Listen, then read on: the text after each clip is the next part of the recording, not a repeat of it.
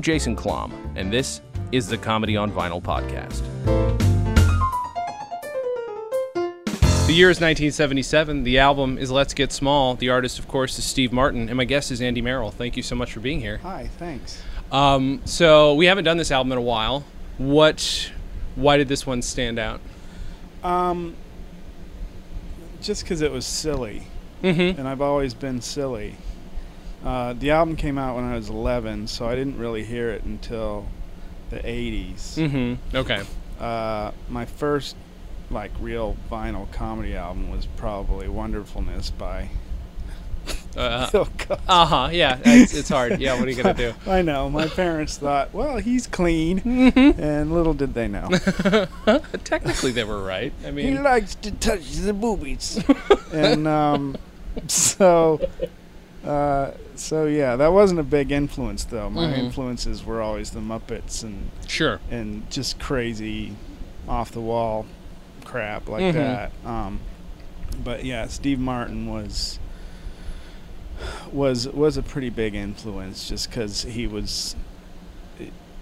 There was nothing like that, you Yeah. know. It was all just kind of joke, joke, joke up Mhm. until then, and he kind of broke that mold. It was, it, I was kind of a musical kid too. I started playing ukulele when I was nine because that's Uh-huh. what Santa brought me, and That's um, awesome.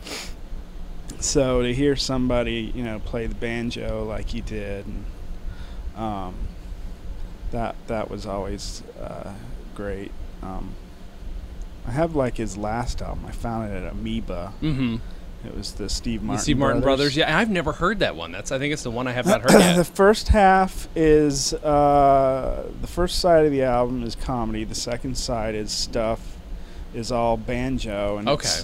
um, I don't know if you have the Crow. That was his first bluegrass album with No. this Steep Canyon Rangers. Mm-hmm.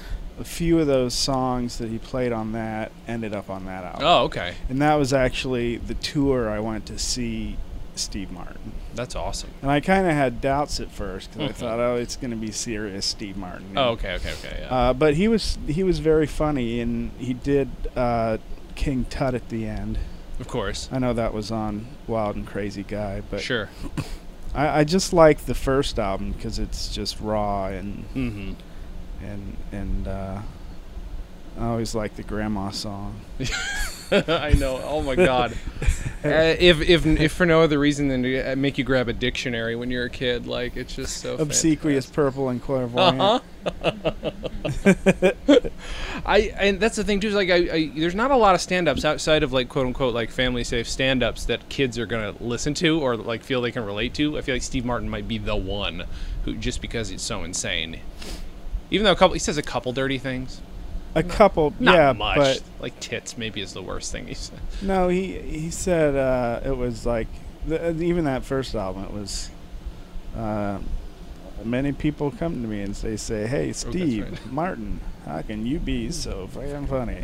But he doesn't say it like fucking. Yeah, it's, yeah. It's like kind of- under his breath. Mm-hmm.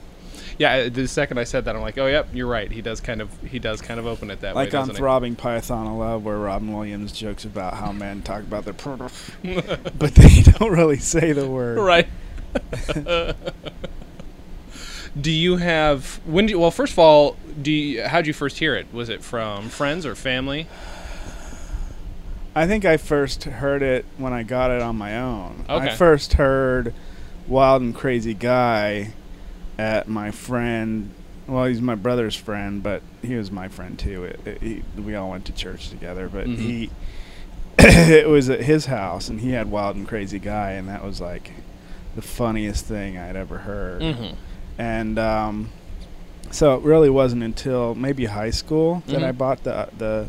I thought, wow, he's got other albums, so I I got Let's Get Small, Yeah. and um, uh, that was yeah, it was it was fun to hear that originality and all of that. And there's no, I, I mean, it, not to even criticize Wild and Crazy Guy, but there's no like, this is not. It's successful, Steve Martin, but it's not. Hey, I've got a bit that I can do on SNL and turn it into It's an in a album. smaller title, you know? club. Yeah. Uh, that's another thing. You know, he's playing to a smaller club and just just joking about how it was four dollars to get in, and um, uh, yeah, it, it's just seemed a little more intimate.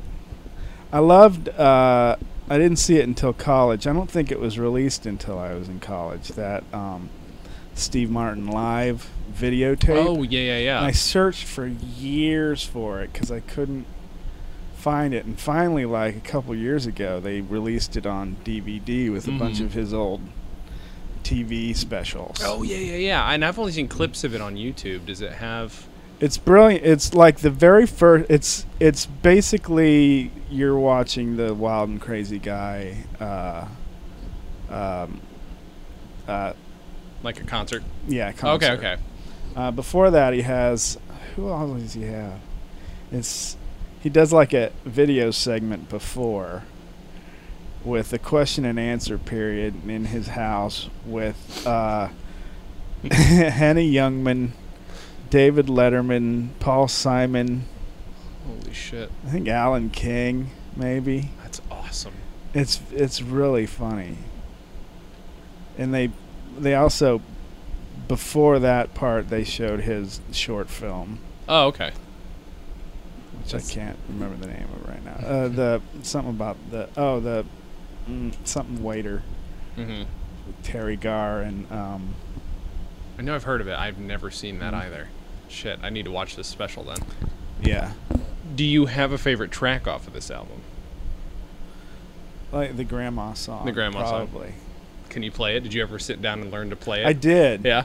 Uh, well, yeah. When when I heard it, I used to try and play it on the ukulele, and then I I learned I figured it out and Mm-hmm. played it a lot. Uh, I was also like the smoking one. Oh, yeah. you mind if I fart?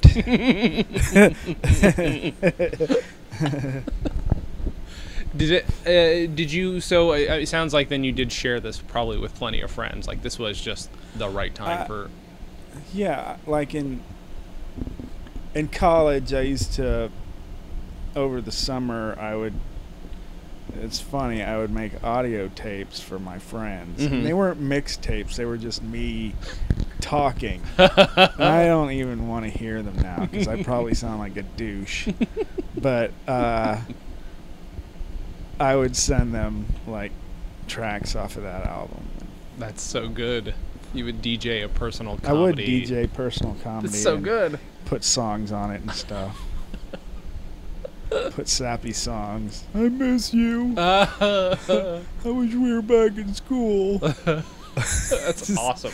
I'm, uh, I don't even want to hear them. I'm sure my friend Wally has a couple.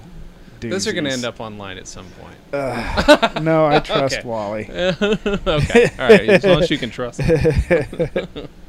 Um, so for a little perspective, like I mean, 1977. Uh, it's it's kind of crazy that this stands out because it's the year of Star Wars. Uh, And it's funny, I didn't-. Wear this shirt on purpose. I know. That's what was making me think about it. Um, that was yeah. I that we went. We came out here to California to visit my uncle. mm-hmm. Uh, I lived in Ohio, and uh, my my cousin was the greatest person in the world because she worked at a concessions at Disneyland, so we got Awesome. in free, and we didn't have to do the ticket thing. Uh huh. Uh, so yeah, that was a big year.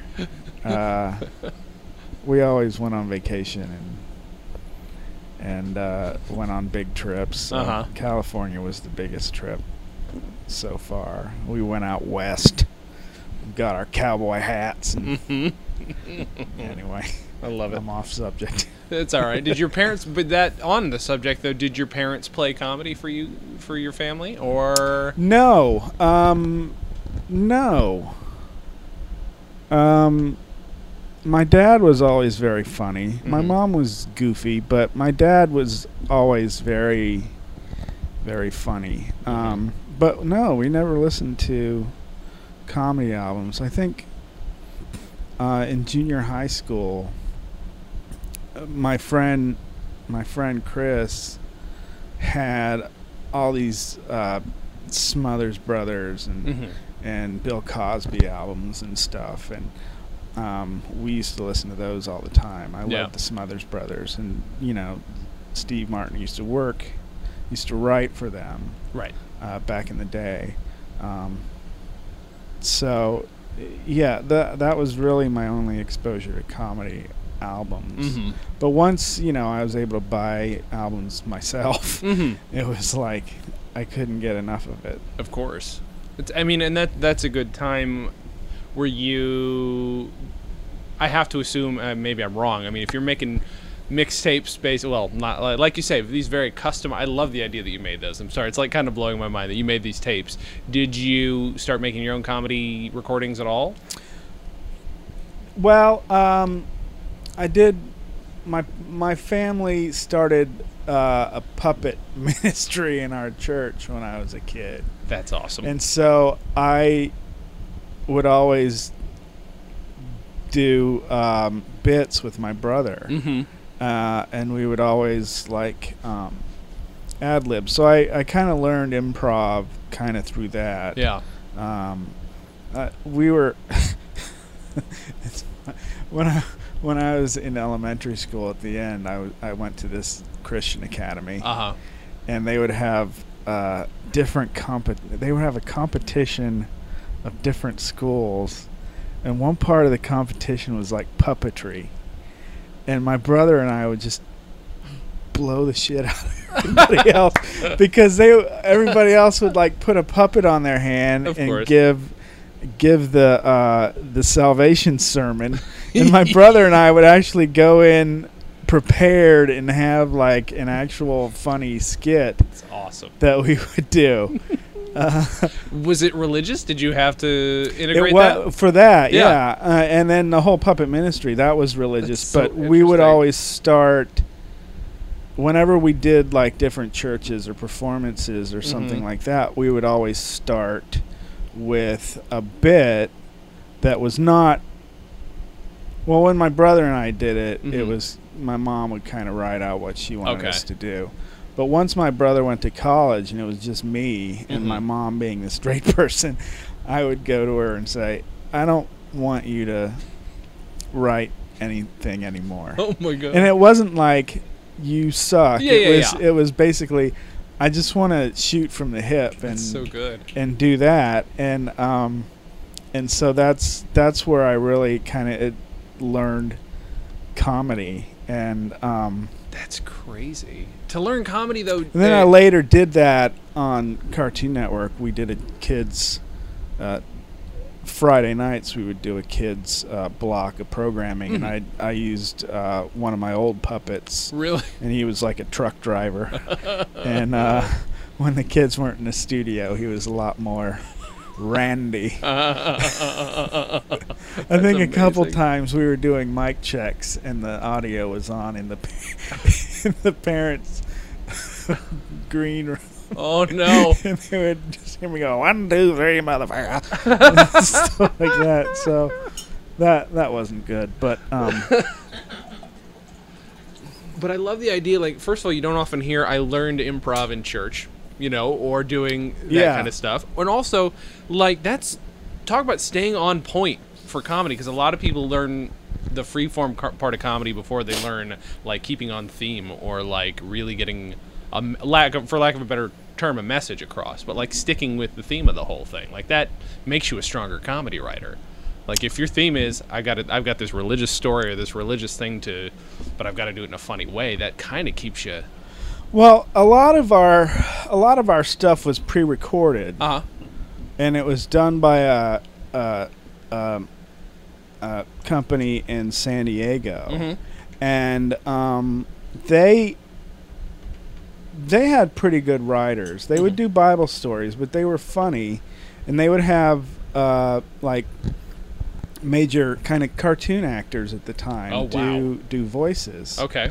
Um, so you know it was done professionally, Sure. but ours was always just a lead up to Okay. you know kind of a variety bit. Sure. Um, but so yeah, I mean, we're getting off the topic of the album, but the Jim Henson, Bob, uh, Jim Henson, Frank Oz, all of them. Those those were big, like Muppet Show. I would say the Muppet Show is one of the thing, single most influential things. But I never had a Muppet album. Well, my grandma gave me the John Denver Muppet Oh, Christmas okay. album, Yeah. but that wasn't f- a full representation No, of what yeah. the Muppet Show was. Did you eventually ever listen to the Muppet Show albums that they made? They made two of them. I didn't hear. Yeah, I didn't hear them until until uh, a guy I was working with at Cartoon had it, Mm-hmm. and I listened to it, and it had the stuff I wanted to to listen to off the show, like the rhyming song. Yeah, yeah, I yeah. always thought was brilliant, and and um, Manamana Manamana I actually did on Cartoon Planet, and I don't know how we got away with it Really?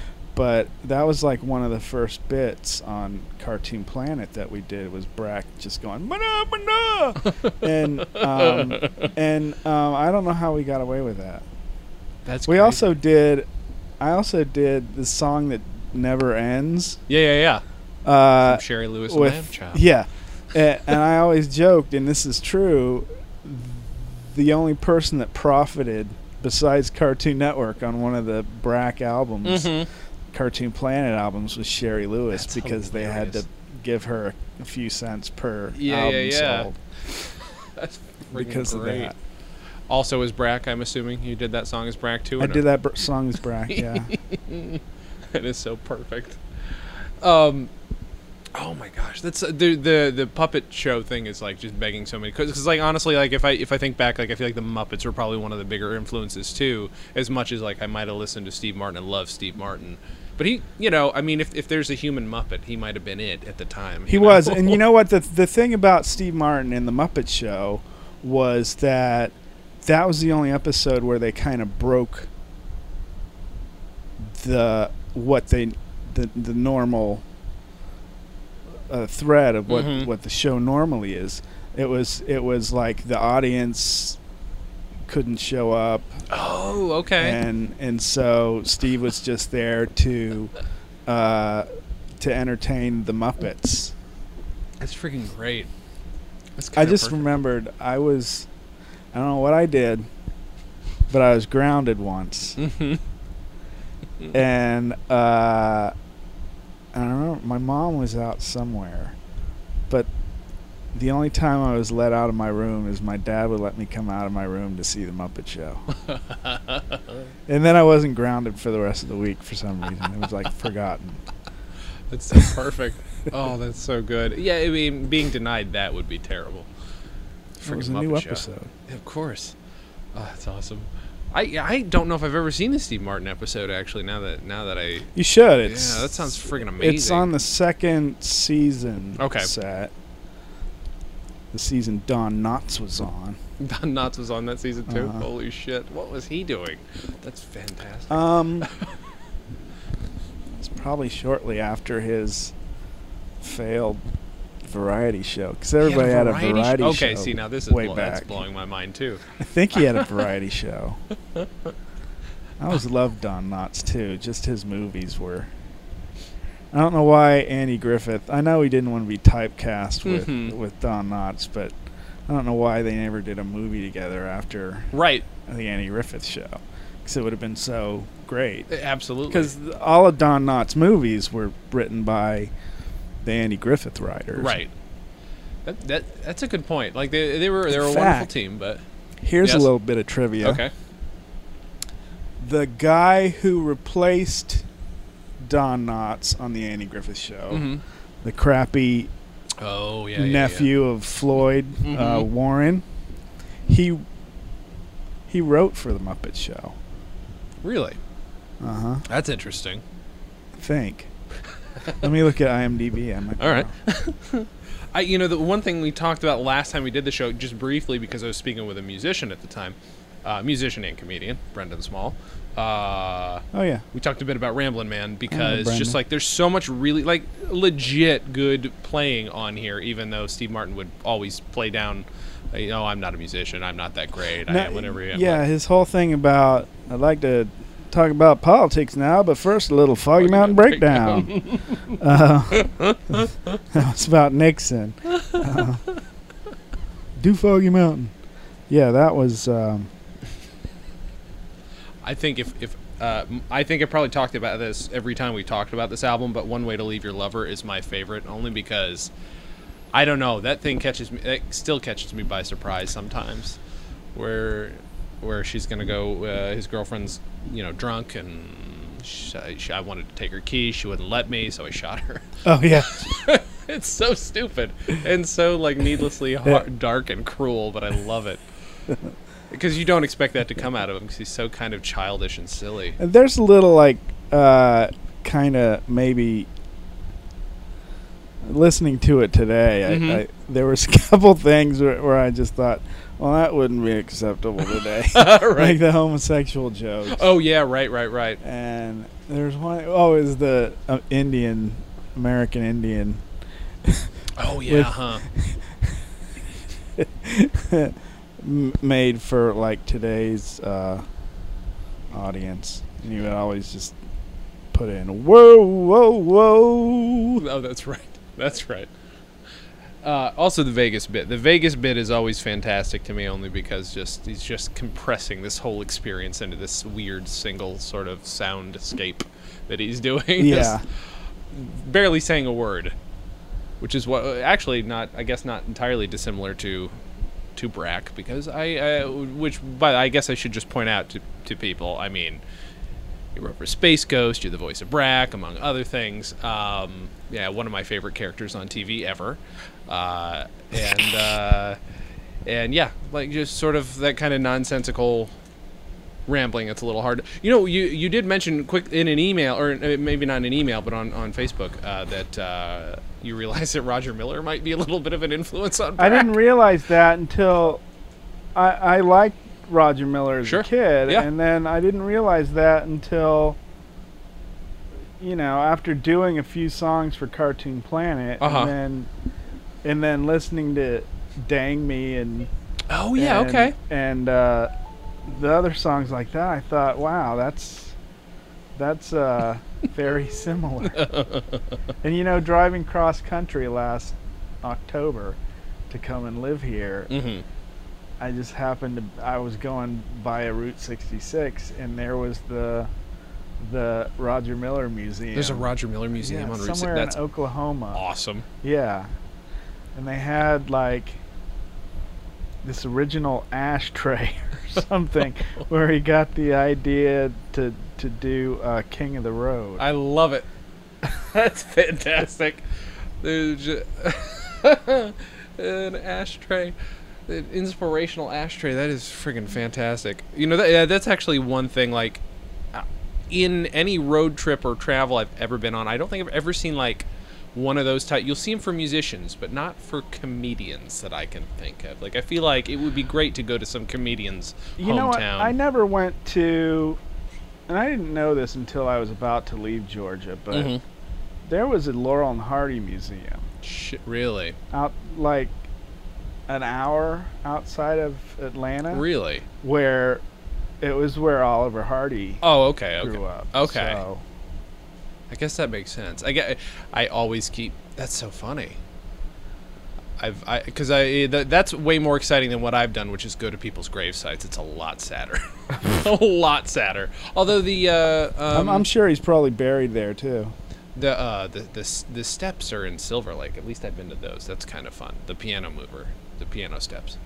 Um, let's see. I'm trying to think uh, if there's another. Tr- let's see. So we got Ramblin' Man, which is the Oh, first. okay, track, I'm sorry. Oh, Back yeah, no, to no, no, where we were. Yes. The guy's name was Jack Burns. Oh, I know that name. I do know that name. Uh, yeah, he was Warren on the Andy Griffith Show, And he did write for the wrote Muppet for Show. Muppets, Muppet movie. And the Muppet movie. Okay, it's there we Garry Shandling show. Wow. That's a That's a blast from the '90s. yeah, but yeah, yeah, but that's crazy to write for. That's a disparate set of things to be writing He'd for the Muppets, and then writing a long time now. yeah, just a very surreal set of things after doing something as kind of pretty standard issue like the Andy Griffith show. I mean, acting on the Andy Well, he also show. wrote for some cartoons too. He wrote Mhm. for Wait Till Your Father Gets Home and Oh, okay. stuff like that. Um, anyway, sorry. No, no, no. Absolutely fine. Wait, that, that's how the first episode with anybody always goes. We we go all these different influences. you know?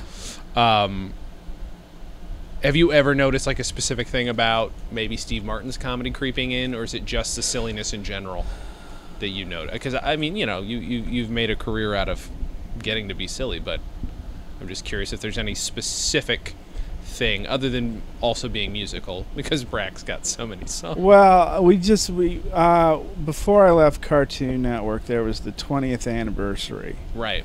um, and they they wanted to bring back Cartoon Planet for Okay.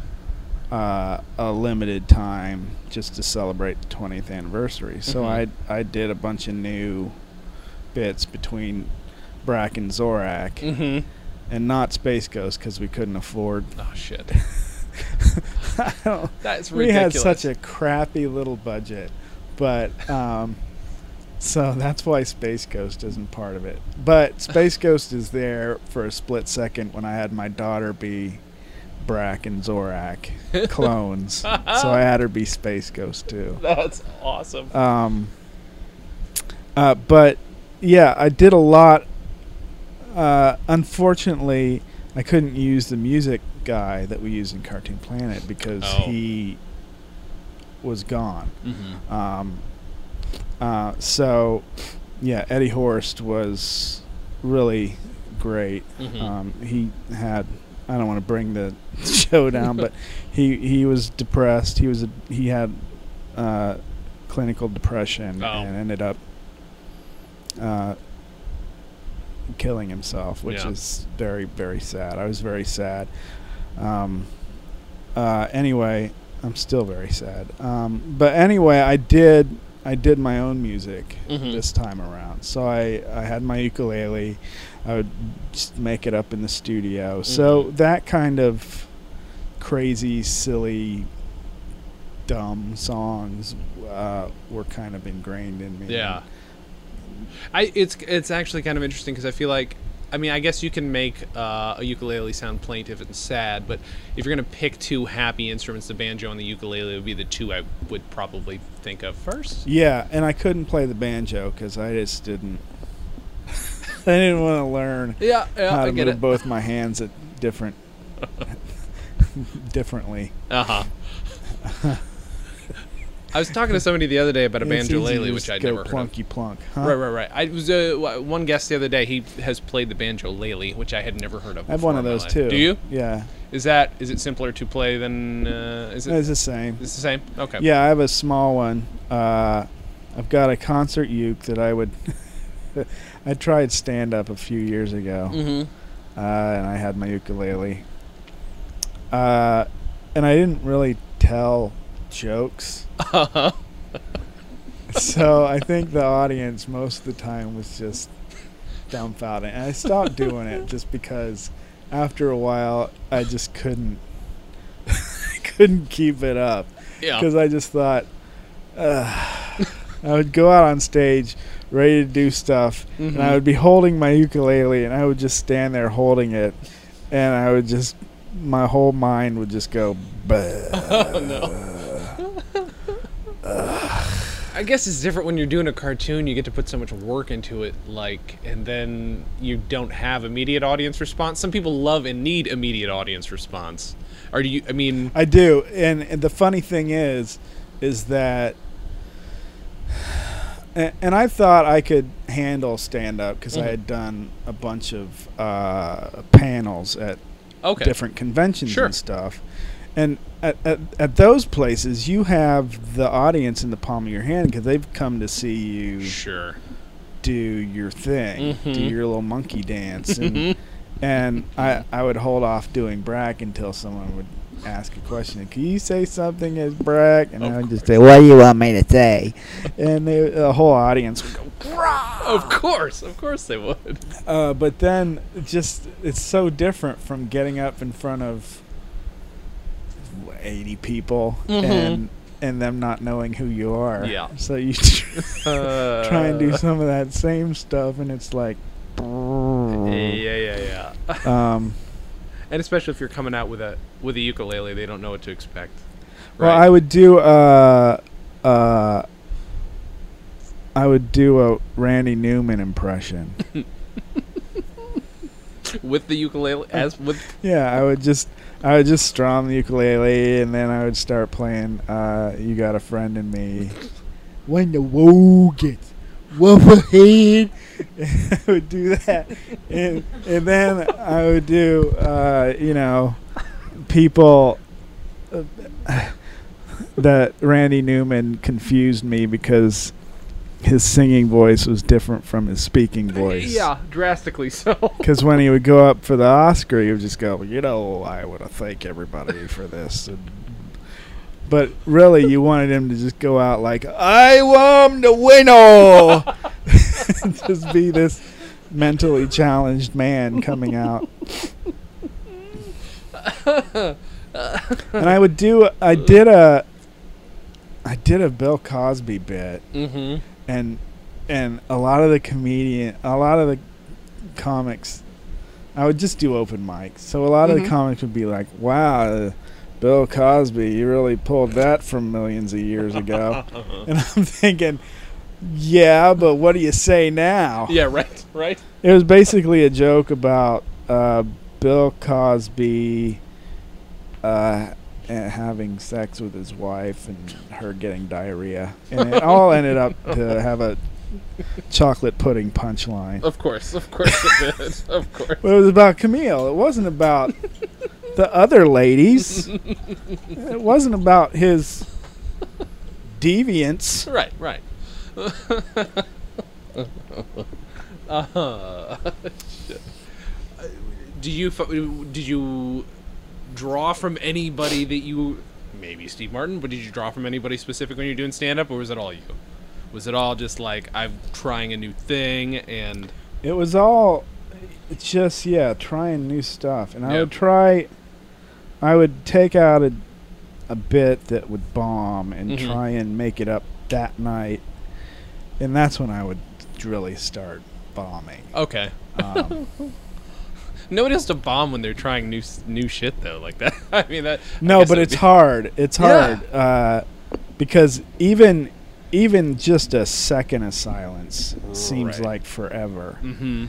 and and that's the hardest part about doing stand up if you're Mhm. sensitive is is like you need that constant feedback from the audience and if you say something and even if it's like a a split second where there's just nothing you're Mhm. like uh, that's when my mind panics you know Mhm. it's it's like i don't have feedback I would be the same. That's why I've never done it. Like I don't think I could handle that. What I could handle is if I was as famous as it. Honestly, I think if you listen to this, there's probably rare moments of silence at all. Or the, if they are there, he knows how to eat them up.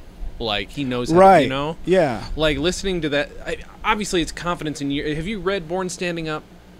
not It's- yet It's so fucking good. Yeah. I waited too long to read it. I'm like, oh god, this is the best fucking yeah i book need to read it so brilliant but like just to read that that guy ever had zero confidence too and how much he bombed and how poorly he bombed and the fact that again i don't know how you stick through it doing Well, I'm sure because it was such a different type of comedy. Yeah. If you're going to go up, you know, against, I don't know, Redd Foxx or, Right, you know, right. Don Rickles or, Mhm. or anybody like that at the time, it's like, who the hell is this guy? um, but, I mean, even, I wonder how much, like Robin Williams, I can't believe how he does. I can't understand how he does any of that. i know Just to go out on stage and I'm sure he had words written down. right Um, my writing professor in college uh, was there temporarily, and Mhm. she she was a writer on Mork and Mindy. Awesome. She uh, worked with. She was a regular on the Billy Crystal Comedy Hour mm-hmm. and she also worked with uh, Paul Reubens. She was in the Wow. original uh, Pee Wee Herman special that was the on- hbo one Yeah, holy shit she was Mrs. Jelly Roll. wow Monica Ganas is her name, uh-huh so she she was very influential uh, as a as a teacher because she always uh, encouraged us to write comedy because it was harder. Yeah. Uh, but just listening to her talk about Mork and Mindy, how they would just write Robin Williams line and really uh, Shit. not not really write too much for him Mm-hmm. because he was just so improvisational That's insane. crazy and yeah The only time, like, I won't say it's the only time I've heard it, but like I know I've read, you know, going back through uh, biographies of guy like guys like Phil Silvers. Like, I mean, he had a whole, he had this play called Top Banana, and I remember hearing Rose Marie, who was in like one of the original productions of it, say like there would be just whole chunks of the script where Phil does funny bit here, like that that was a thing is built into these guys. And Robin Williams didn't even come out of vaudeville; he came out of just like. It felt like this survival instinct that poured out. of yeah you know what I mean? yeah I mean it was like a controlled panic hmm Yeah.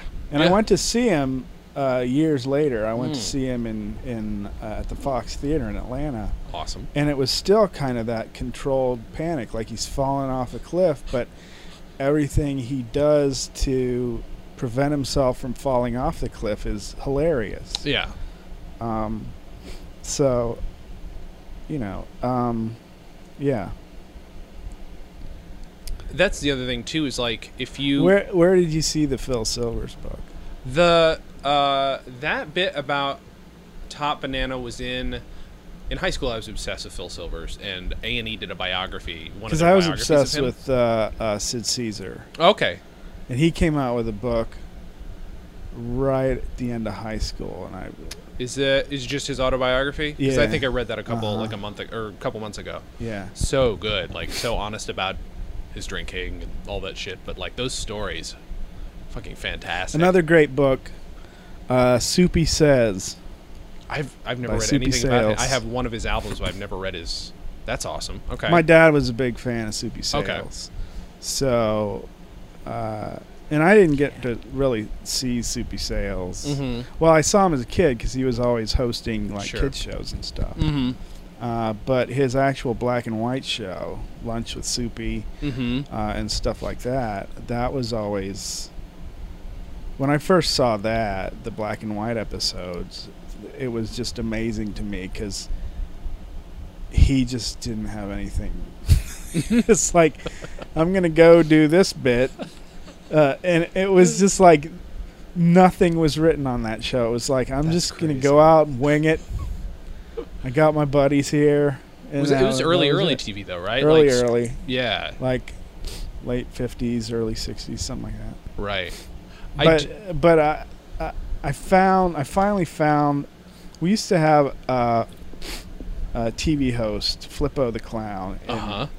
Columbus and he would show movies from four to six this was before cable and um, i would come home after school and see uh, flippo the clown and he used to show birds do it which was a soupy sales movie Oh, okay, okay. and I I finally found it and showed it to my daughter about a year ago, and it was like not that funny Oh no. because it was all scripted, Yeah. and I thought that's why it hasn't been on DVD Mhm. forever. I, that's that's the other thing too is, is like just that magic of improv. I feel I don't know. Like you can't it- script people like that. Sure. No. Exactly right. Like yeah. uh, CPO Sharkey has its moments, but Mhm. you can't script Don Rickles. right. Right. Right. Right. uh, Don Rickles and Steve uh, Lawrence had that blooper show Mm-hmm. in the 80s. Mm-hmm. And it was never really as good as what it could have been if they would have just let them not write a script for them. Yeah. Yeah. Yeah. Like I would love to see footage and I've I have it's been on it's on YouTube somewhere, but there's footage of laugh in Mm-hmm. outtakes That, that are a whole lot funnier than the show. Yeah. Would be because all of those people were very talented. It's just they they were restricted by Mhm. the TV rules of the day. And, Yeah. and And that's- that's- over scripted and for terrible. sure for sure and that's I, I that's one thing like I, I can never tell about Steve Martin either though is like if I want to know what kind what kind of I've never seen him live. I mean, have you did you I'm sorry, did we did yeah, we I say saw you saw him. him I live? okay, saw him. that. yeah. Uh, I saw him at Chastain Park in Atlanta Uh-huh. for the the Crow tour. Oh right, okay, yeah, I think you mentioned that.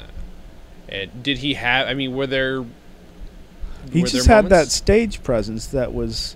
I mean, he was serious, but there were a lot of funny moments just because he's a funny person. Mhm. Um, so, uh, you know, it, it, it was still Steve Martin. I wasn't disappointed Sure. by the performance.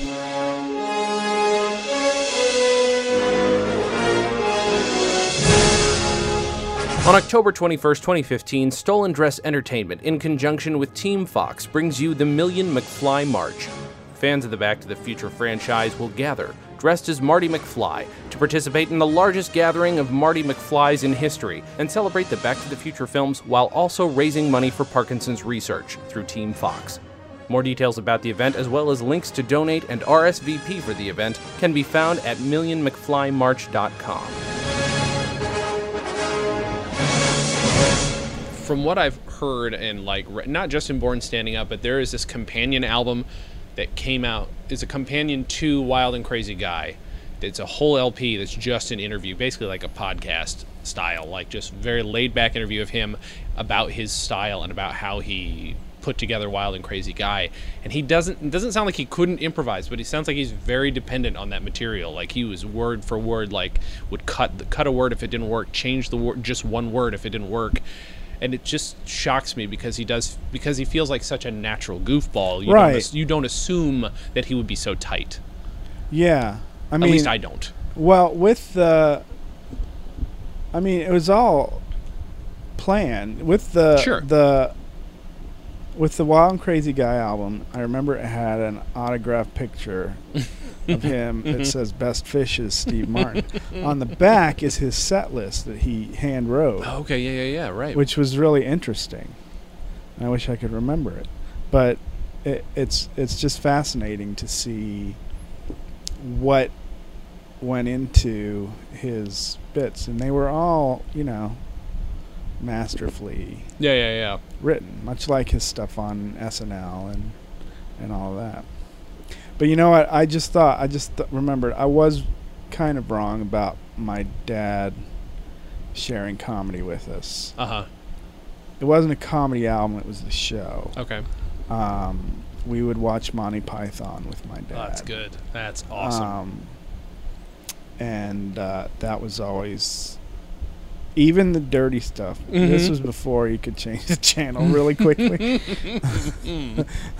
like I showed my daughter Holy Grail, and uh, the best part about it being on, on DVD is I could skip the whole Sir Galahad the Chaste part. Uh huh. Yeah, that was my first thought. Yeah, that's the one part you might have to. What's oral sex mean? Yep. No thanks. No thanks. that whole bit. Yeah. That's fucking funny. But yeah, I had uh, that was another. I, I had a bunch of uh, Python albums, Yeah. Matching Tie and Handkerchief, Sure. another Monty Python album, and Did you ever hear the one that was taken directly from the sh- just their first album? Because I own it, but I have not heard it. I realized that the other which day. Which one is that? Uh, it's uh, I'd have to look up the track. Is it the one that has the the the argument clinic and It stuff might like that? that might be on there. Hold on, I think it's on my. Yeah, I I, I feel like a, a dumbass because I own all these albums, and that's the their first one I've never actually listened to. I own it, Ah. and I.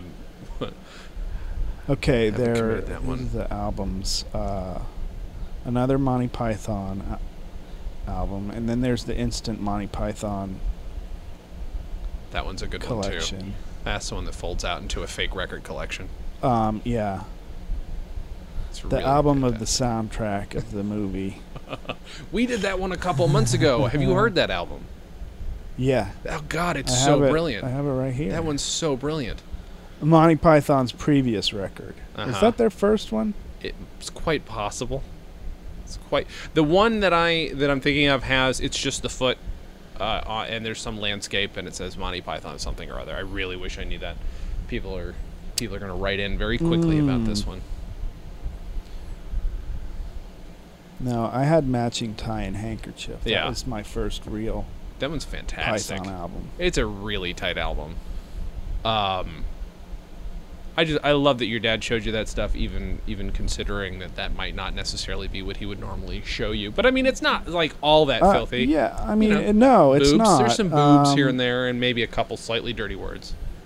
Yeah, and Terry Jones' butt as he's playing the the organ. oh God. Okay, what? Uh, my friend Wally and I in high school always listened to uh, Doctor Demento, and we were big fans of uh, Weird Al Yankovic. Yeah. Um, I actually met him at Comic Con once. Oh I was just petrified. yeah. Yeah. I, I just walked up behind him and I was ta- gonna tap on his shoulder gingerly, and I just tapped on his shoulder and said, "Ow!" That's what I did. When I And he turned around, and I was like, "Hi, I'm Andy Merrill," and he and I I didn't say anything after that. He was like, "Oh wow, there's a Brak," and I thought.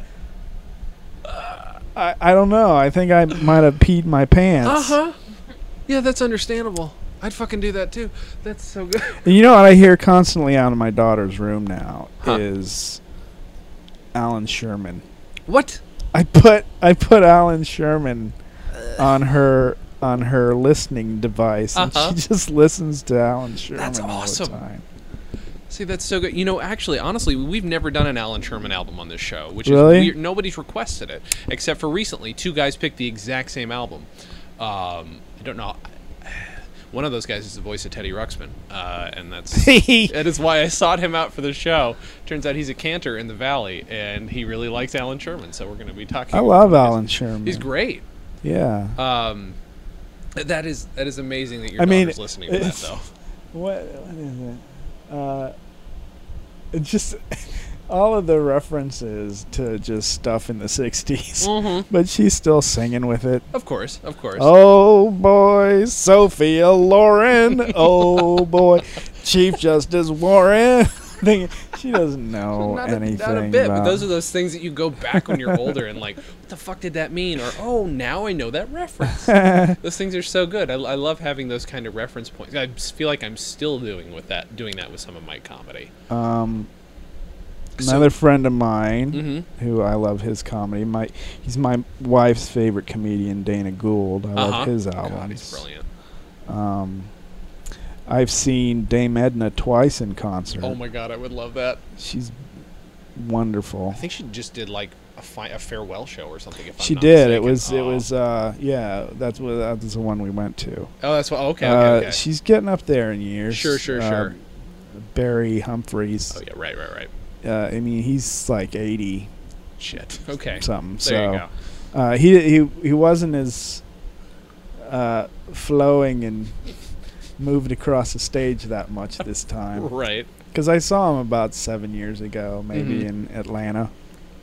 That was fantastic. I bet. I just love that he does his homework. That's another thing. Mhm. I love when a comic does their homework Mm-hmm. and fits their show directly to the audience. Yeah. Um, I mean, that's a lot of work, but I mean, I feel like you actually get more material out of that yeah. kind of I thing. mean, i- it's.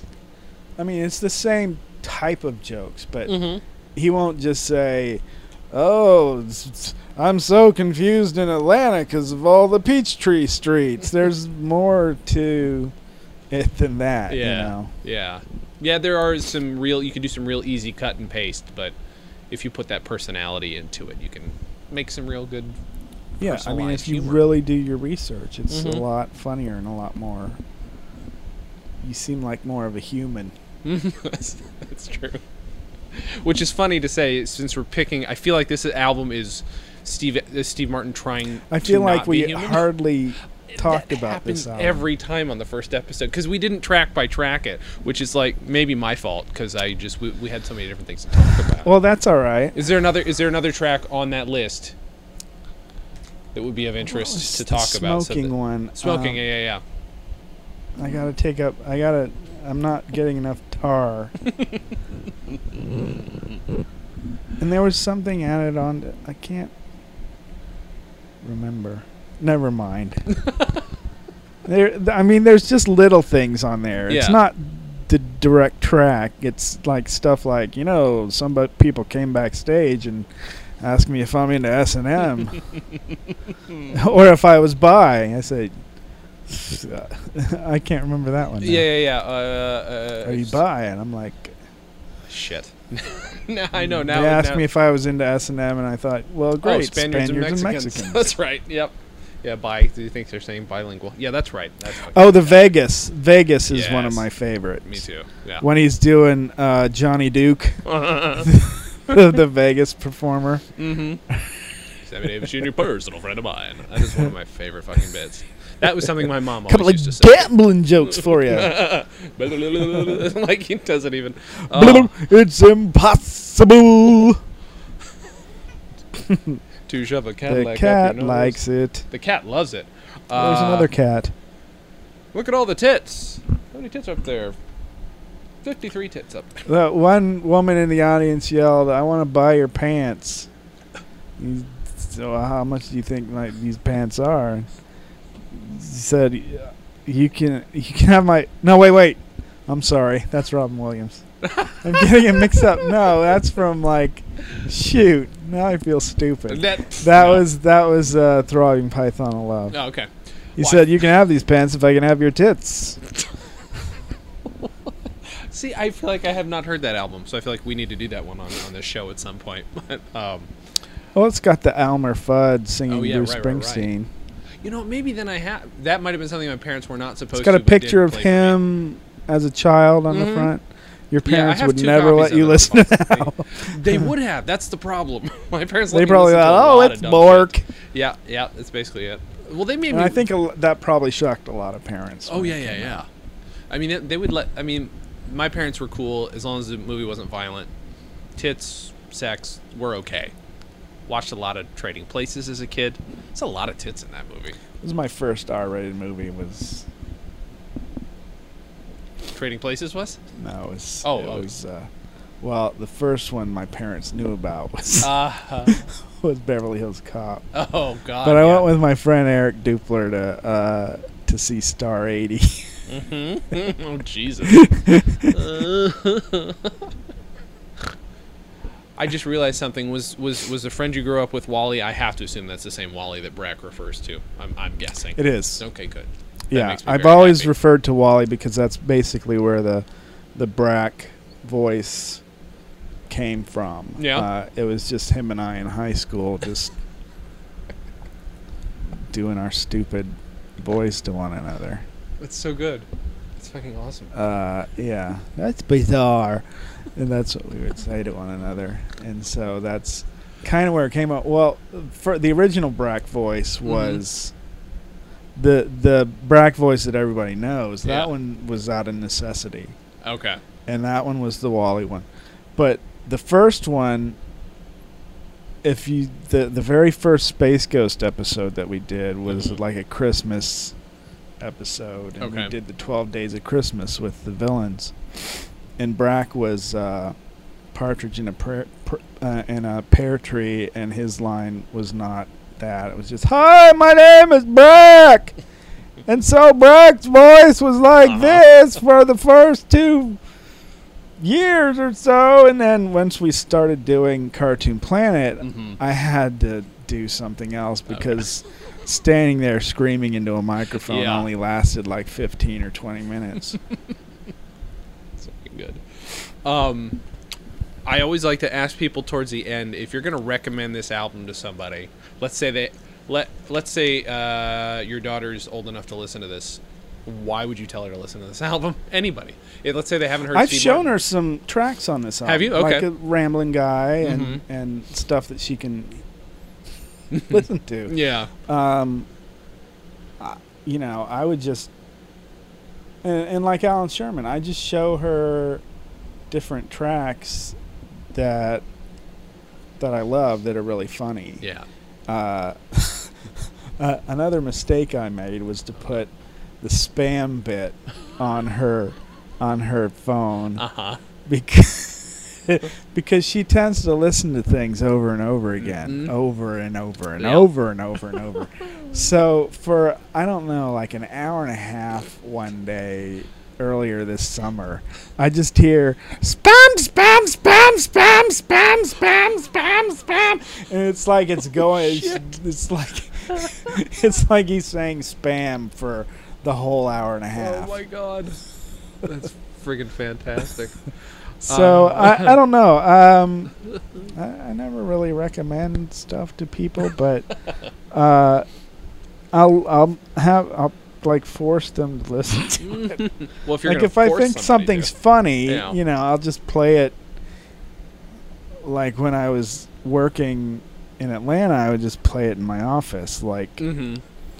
uh, Dick Two Ton Baker Mm-hmm. singing, "I'm a little weenie." I'm a little weenie looking for a bun, just a teeny weeny itty bitty one. Oh my god.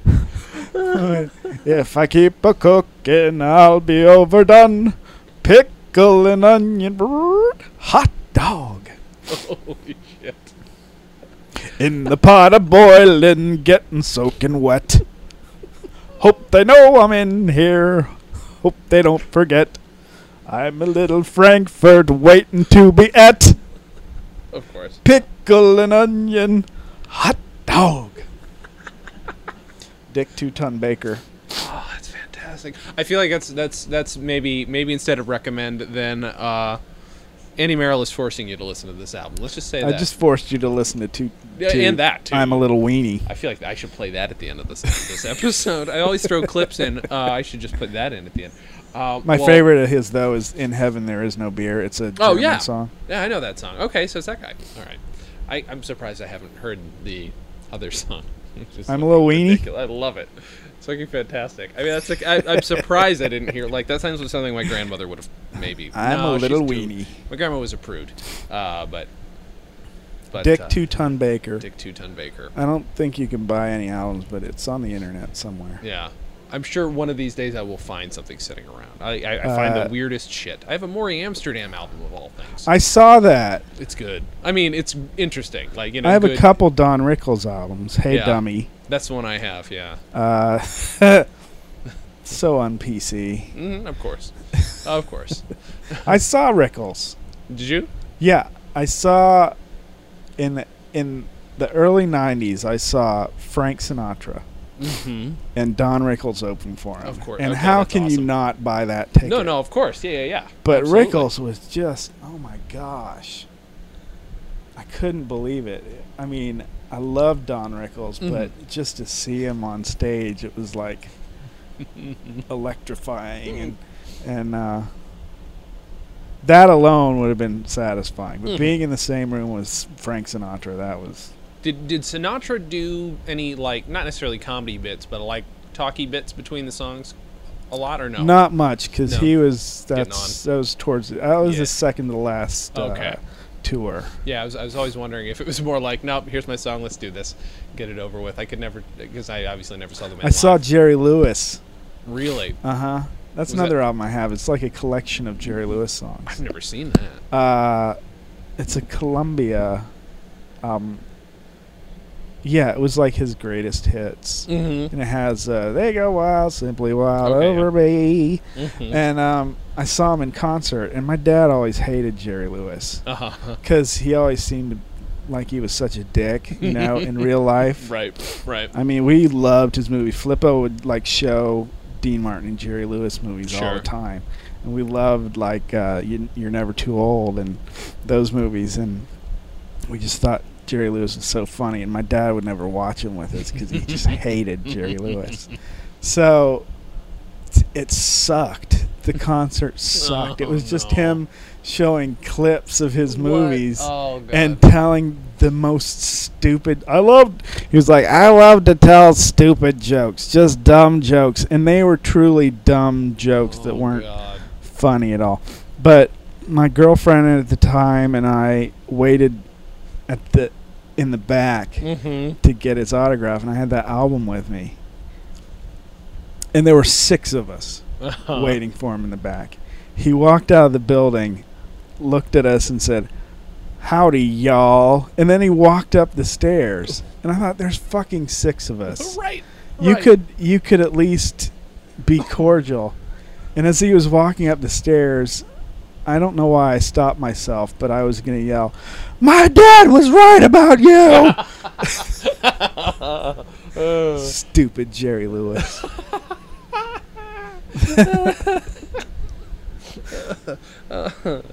Um, do you have do you have anything you want to promote? Do you have anything you want to promote or tell people where to find you online? No. Not really doing anything at the moment. Uh, what about on Twitter? Yeah, Twitter. It's uh, I don't really write that much on Twitter. Okay. But when I do, Mm-hmm. that is the social network that I prefer. Sure.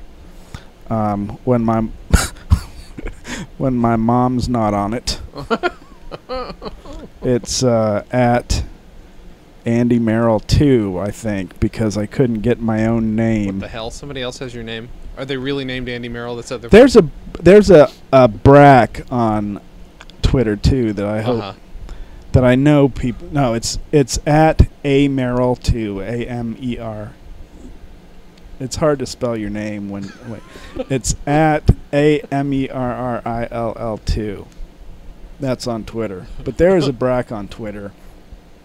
Who I kind of was. I, I wrote to him a long time ago saying, you know, this isn't cool. Yeah. But then I was like, ah, I don't fucking care. Is he writing his Um, own stuff or? Yeah, he's writing show? his stuff as Brak. Okay.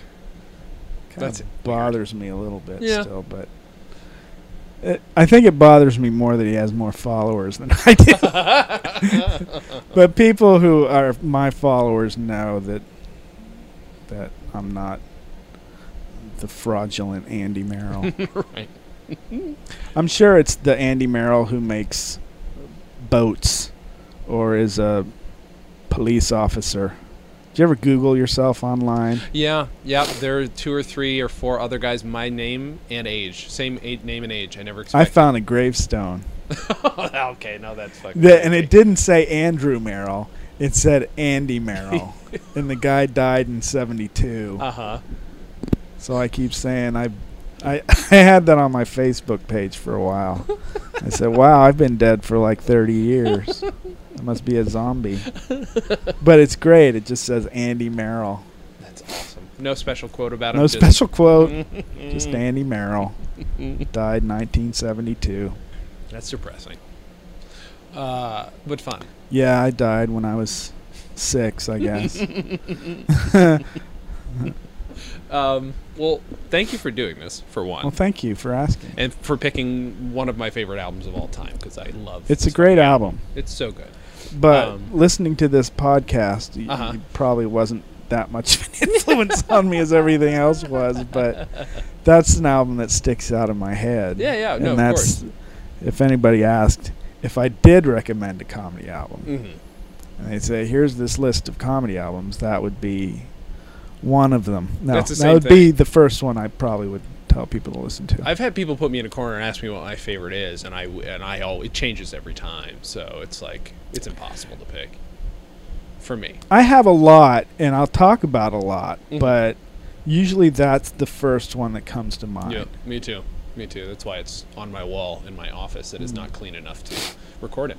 Um, well, thank you for doing this, Thank you. obviously. And thank you guys for listening. And as always, have a good thing.